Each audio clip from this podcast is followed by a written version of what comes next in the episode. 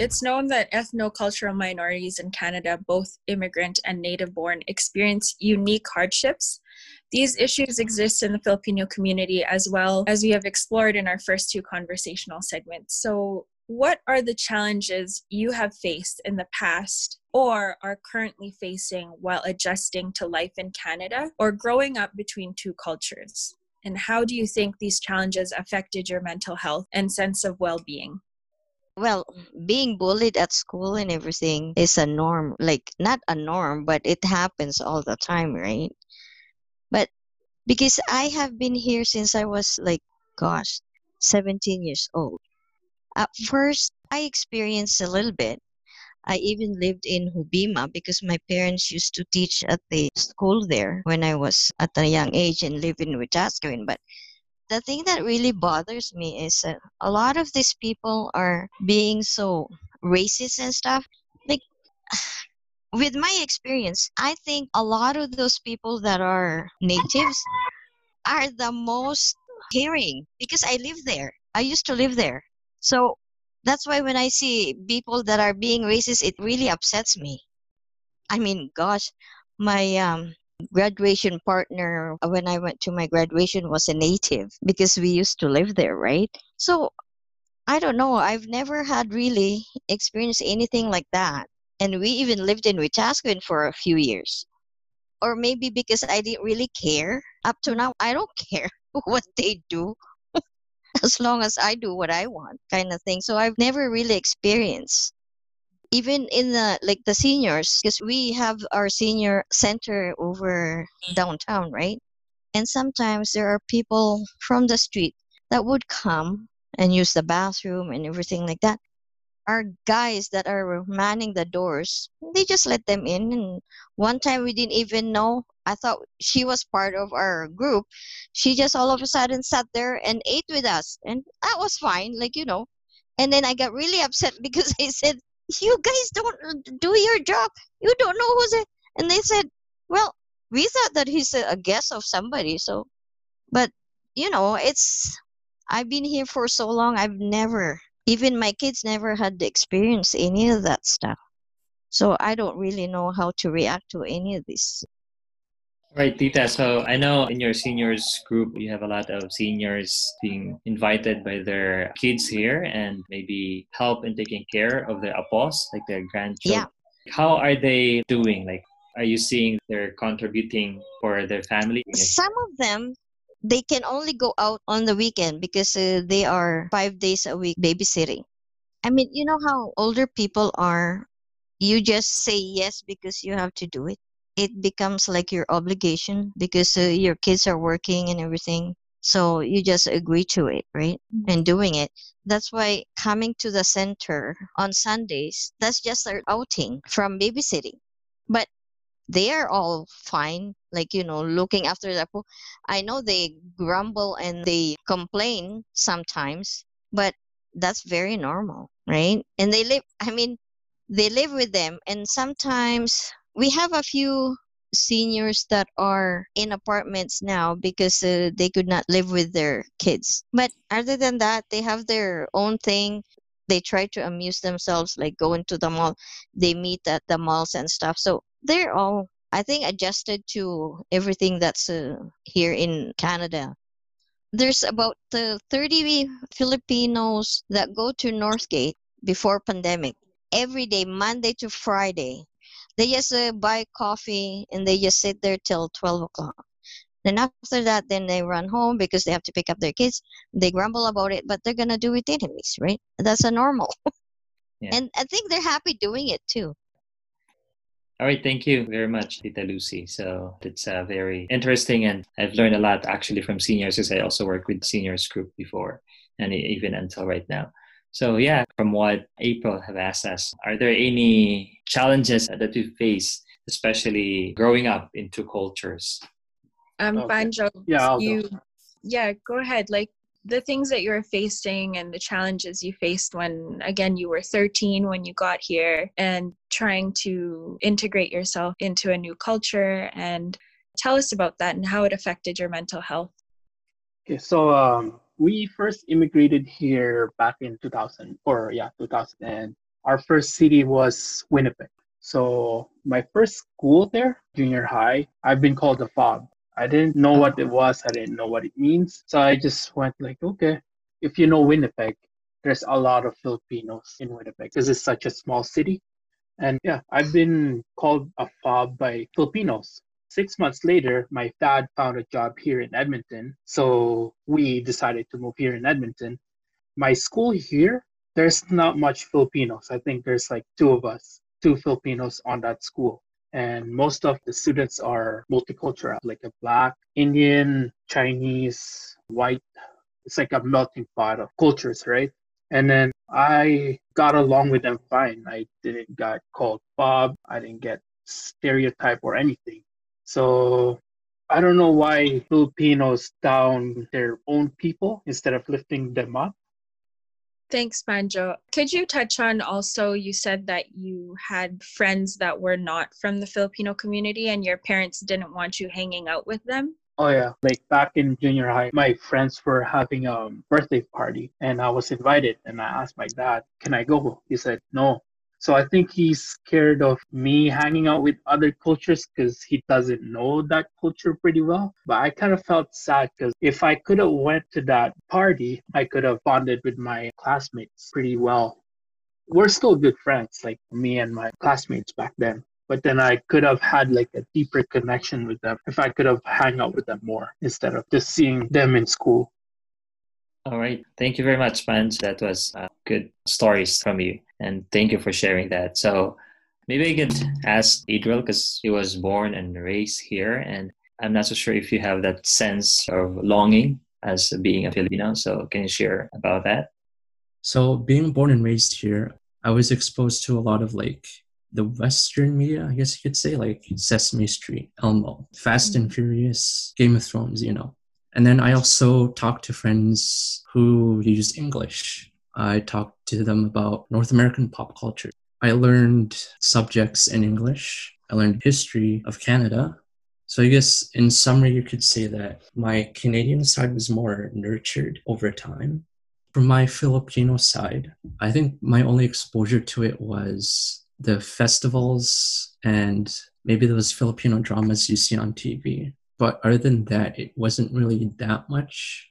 I think personally, my struggle was trying to maintain a connection to my Filipino side. I want to consider this work here part of my reconnection process. And like a follow up question to that, Adriel, do you think it's affected, maybe uh, at some point, affected your mental health or maybe sense of well being? I'd say it affected more of my cultural identity mm-hmm. because I think this really came out when I go to the Philippines and visit my relatives over there. I feel like I don't really fit in there. Mm-hmm. And there is definitely a language barrier when I talk to my relatives. So you kind of felt alienated from them. Yeah, but thankfully they do speak a little bit of English, so. Yeah, sure. I thank you for that, for sharing, Adel. And I wanna go to maybe between Christina and Nicole. You came here like you're very very young. Like I know Christina, you've been here for like when you were three, and Nicole, you're I think you're six. So maybe you can share how that experience and growing up. Is there any challenges and maybe how it affected your uh, well-being or mental health? I guess I can start. So I came when I was four, and I actually remember a lot from the Philippines. And, you know, Tagalog was my first language. And we were very lucky that a good chunk of my mom's family was already in Edmonton when we came here. I grew up in a very multicultural community too. Like Mill Woods is very multicultural. So when I started kindergarten, there were a lot of visible minorities in that school. There were no Filipinos though. So I remember even the first sense I had of being different was, you know, when you had to do show and tell and mention your cousins' names, and my cousins had, you know, names that weren't typically Western. So even at that moment, I became shy to even share. And then I moved to another school when I was in grade one. So from grades one to six, I moved to another school in Mill Woods where it's also very multicultural. There were a lot of Latinos. One of my friends growing up was, you know, indigenous. We learned a lot about indigenous culture. There were no Filipinos. So I remember, I think out of my whole grade, there were only three Asians, including myself. and people are always like, Where are you from? And they automatically assume you're from China. You have to try and explain. Like at the time, I was very young, right? I didn't even know where the Philippines was. And then they assume the other two kids are from China as well when they're from Brunei.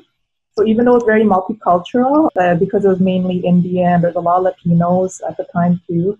You know, in a way, I felt different, but at the same time, I didn't feel like you know that when i hear other experiences of kids who grew up in like all white schools like i didn't necessarily have that experience i do remember when i was up to grade four or something maybe i was like nine or so i found myself accidentally just talking in tagalog and i was like i have to stop so i think from then on I had this fear of accidentally switching languages, so I just forced myself to keep speaking English. Mm-hmm. And my parents didn't really encourage for us to keep the language, unfortunately. Like, I, I still understand it. I talk to my grandma in Tagalog and, you know, I, I can read it. But most of my cousins here, like from when I was young up to now, were born in Canada, so they don't speak the language at all. And so there's that disconnect even with me and my sister. My sister came here when she was two. Like she had no memory. I at least had some memories but then you still feel a slight difference where like I've been always very interested in my culture and learning more. Whereas say cousins here who were born here, all their friends are Filipino because they went to a Catholic school, but then you still feel some sense of separation because they never spoke the language and their interest in learning the culture is not the same as mine is.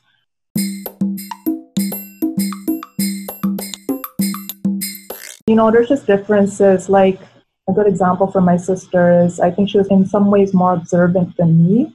And I think she had a story where my dad came to the school one time. And then even like explaining what your dad does, I would tell my friends, oh, my dad works in a school. And they're like, oh, what does he do? Is he a teacher? And it's like, no, he's the custodian. In that sense, you feel some sense of embarrassment. I think my sister felt it way worse. So even the idea of like when you see Filipino role models, we didn't see a lot. And then also being in a very religious upbringing, like my mom was very religious. So having those arguments, especially starting in junior high, high school, and then when I went to university, now you're getting a liberal arts education and learning a lot more. There's a lot of these arguments about religion. So even like sister and I, we stopped going to church because we didn't connect with that part of Filipino culture. It's one of the most visible things, I would say, the food and the, the religion that's almost like in some way superficial. And yeah, Tita Lucy is very interesting. You brought up growing up in Hobbema because one of my good friends is Métis, and because I'm kind of culturally ambiguous, I've always had a lot of Indigenous people think that I'm Indigenous. I've had Filipino people question on where I'm from or whether I was actually born in the Philippines. We immediately connected because there's parallels in those cultures. So I think that's something we're really missing from our you know, just our cultural identity because it's like fragmented. I find Filipinos try so hard to assimilate that they forget who they are and they don't value passing their culture, their language to their children beyond the, you know, the religion and, you know, maybe food at parties. And because they try so hard just to assimilate, I feel like Filipinos might not immediately say I'm facing racism. Like even for me, it's hard for me to say I face racism. Like it's interesting when I was young, I think I was in kindergarten, it was actually a black kid that did the Chinese eyes who tried to offend me, right? But yeah, working with immigrants too, there's a lot of systemic barriers to job access, to getting credentials recognized. That sort of thing is very obvious. Like I saw it with my dad, and even I argued with my parents on what I was going to take in university because my mom already had this idea I was going to be a nurse. My dad had this idea I was going to be an engineer, and I was like, no, I want to get into psychology or the arts. So, yeah, I think it was that generational divide that does influence mental health, but I also see it from working with immigrants and the stress of not finding work. Like when I was working with Filipino families, I was surprised to see how much domestic violence there was too. I think that's also an issue that's not being addressed in the community as oh. well. I, yeah. I even hear from a friend of mine who's Filipino, or sorry, Canadian born. He has family who immigrated from the Philippines it was like five or six years ago. His cousin has mental health issues. And yeah, I think I could go on and on about about the subject here. But yeah, those are just some observations. I think definitely There's so many issues. Yeah. Um, I don't even know where to start.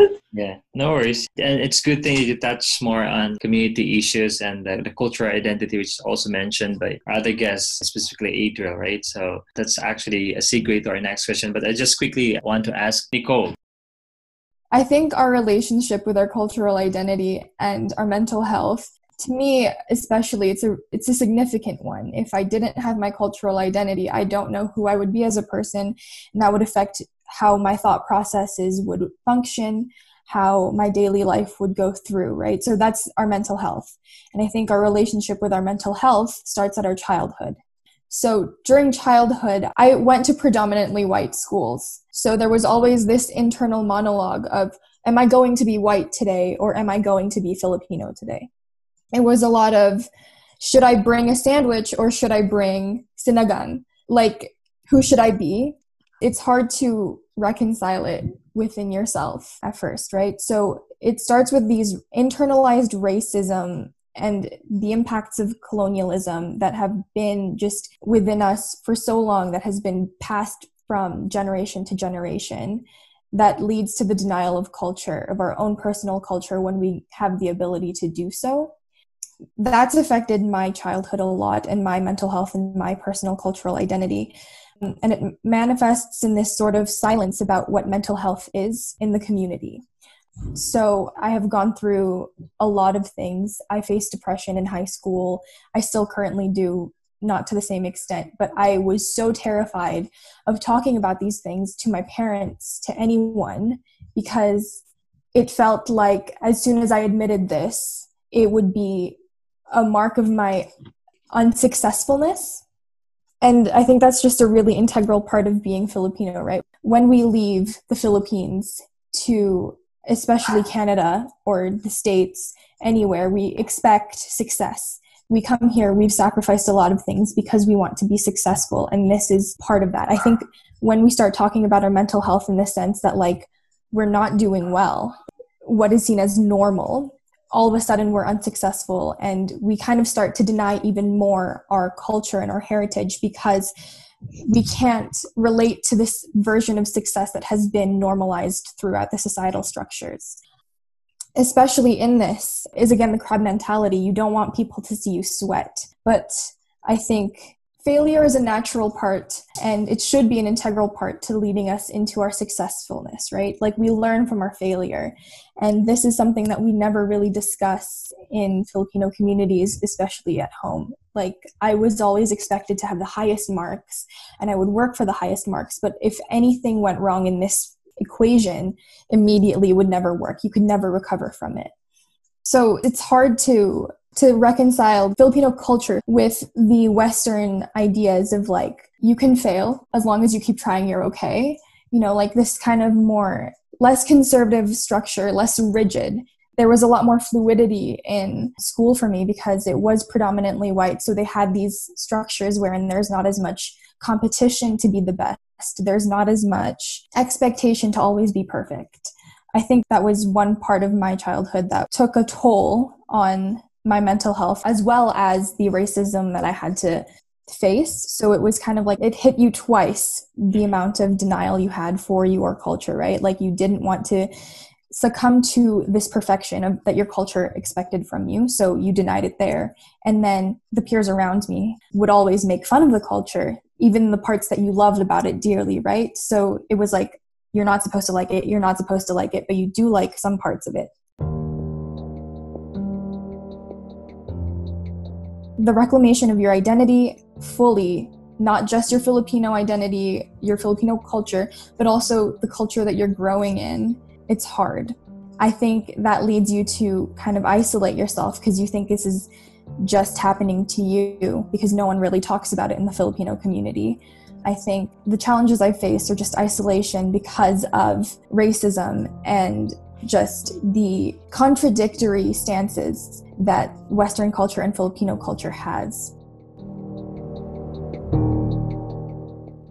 Mia, before we move on, like I know you've been, uh, you work before in other country and then you move here. So how is that experience from other culture and then coming here? So is that affected things like when you're moving from other countries to the other? Um, I worked in Dubai for three years before I came here. I was a public relations manager. Definitely, the culture there is very different from here. Even the weather, from sandstorm to snowstorm. So I made some sacrifices just to come here because my mom said that she couldn't drive. Her license was revoked due to DVT, deep venous thrombosis. And she was stuck here in the house. When I came here, I only found out that my brother took the equity of the house and bought another house in Vancouver. And so I was stuck with my sick mom with utang, debt. But with grace of God, uh, everything went to my favor. I declared this property as a rental property. I did marketing, manual flyering in the in front of King's University. This is where my house is located. I asked my uncle to build me three more rooms because the basement is like a poker room. It's like a socialization uh, area for the seniors. So I turned that into uh, rental rooms. And so far, I only have two years left and everything is paid off. When I was in the Philippines, in Dubai, I thought that Canada is like everything is good, everything is, you know, it's easy. But I never imagined myself climbing again, like zero down. Cars wouldn't start, garage doors wouldn't open, and sometimes it would open in half. I don't have mano, I don't have manang, I got no one to help me. I don't know how to ride a bus. To this day, I don't know how to ride a bus. So it was pretty awful, but with the grace of God, I was able to keep up. I tried to learn through the people that I meet around the community. I met Tita Lucy back in the days. I don't know if you still remember me because I gained a lot of weight. Way back. way back, Tita. So I did six months stint for Himig Pinoy, 11.7 World FM. I was a DJ back then. I also wrote some articles for Alberta Filipino Journal. And from there, I met a lot of people. There's a lot of Boholanos, Ilocanos, Batangueños. One weird experience I would, I would like to share. I was invited in a town hall meeting with Trudeau. And I was the only Filipino there. And I wore barong. And everyone was looking weirdly at me. Everyone was like, what is this made of and stuff. And I told them, when we were conquered by Spaniards, only the Spanish people are allowed to wear the suit, terno. But barong, why barong? Because it's transparent. You would know that there's a weapon right behind you or are you going to attack someone? That's why Indios wear barong.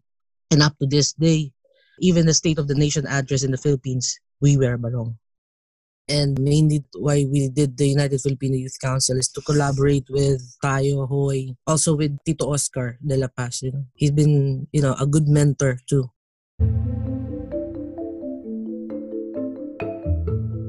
There's a lot of clash within the community, and I never expected that the people that I trust the most would also stab me you, you know, I, I listened to Panjo. He didn't expect that his Filipino friends would bully him. No? Because Filipinos should look after one another. But I think that the millennials are very united. They're very excited to learn Tagalog. They're really excited to collaborate like what we're doing right now. But maybe back on Tita Lucy's time, no? I'm not saying yeah. Tita Lucy, but you know what I mean. Mm-hmm. During time, there's like clash of I should be on top. Why? Among the communities, Koreans, there are only 1,500 of them, and they have two cultural centers Filipinos in Alberta, 175,000, not a single cultural center. Why? Because everyone wants to be that cultural on center. top. They want to be on top of each other. And that doesn't help. Yep. It doesn't help at all. What will help the Filipino community this generation is that we become united. Collaboration means growth. It's always growth. It doesn't matter if you're Tayo, if you're Hoy, if you're UFYC, what really matters is that what is our goal? If Indians, Pakistans, and all this Chinese, they did all this kind of work, why can't we do the same? What I always tell the kids, it doesn't matter if you don't look good because they try to be in front of camera. They try to speak Tagalog. It doesn't matter if you're short, you're tall, you're white, you're brown, you're black. It doesn't matter what your physical appearance is. It doesn't matter if you don't have good grades in school. It doesn't matter if you're always on top. The only lesson in school that is not being taught is you have to be a good person. Always be the good person. And that's what matters. And so these kids, they have like this insecurity. There's one youth member that never spoke a single word at all. I met her a couple of times. She was 13 years old at that time. Never spoke a single word. She's so shy, naive, and so and learned that she was bullied in school. And so I told her that you always have to be the good person and you always have to know that no matter what your color is, you can do better than anyone else. And now she's hosting shows for us. She opened Jollibee in Edmonton. She's also a creative writer for Potato Corner. She's also been doing some artwork for the kids.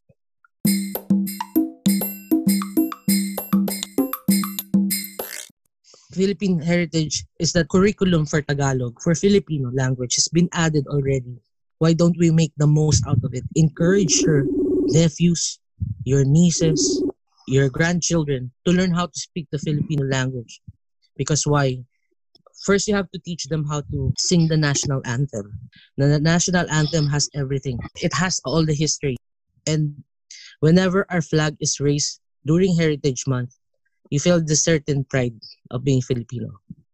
And I hope that we just do the same thing for everyone else. Just try to write these songs and learn on YouTube.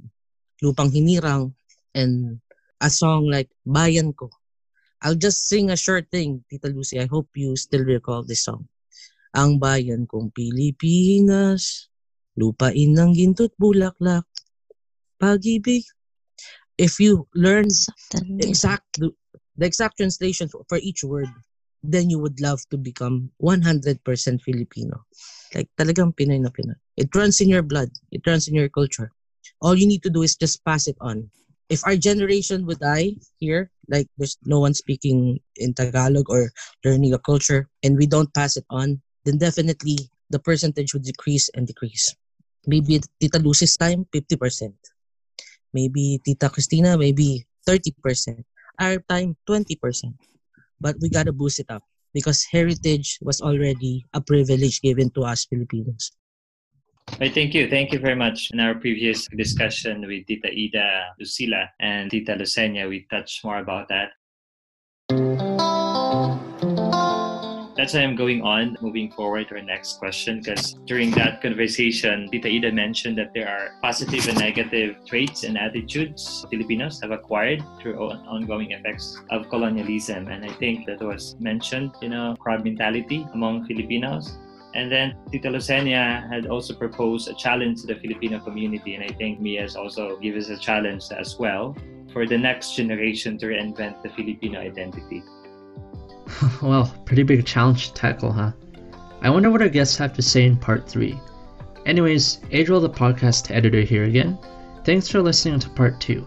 Give this a share if you want more people to know about these kind of stories. And I hope that these insights here help you pause and reflect about what the Filipino identity really is and what you can do to better the future of the community.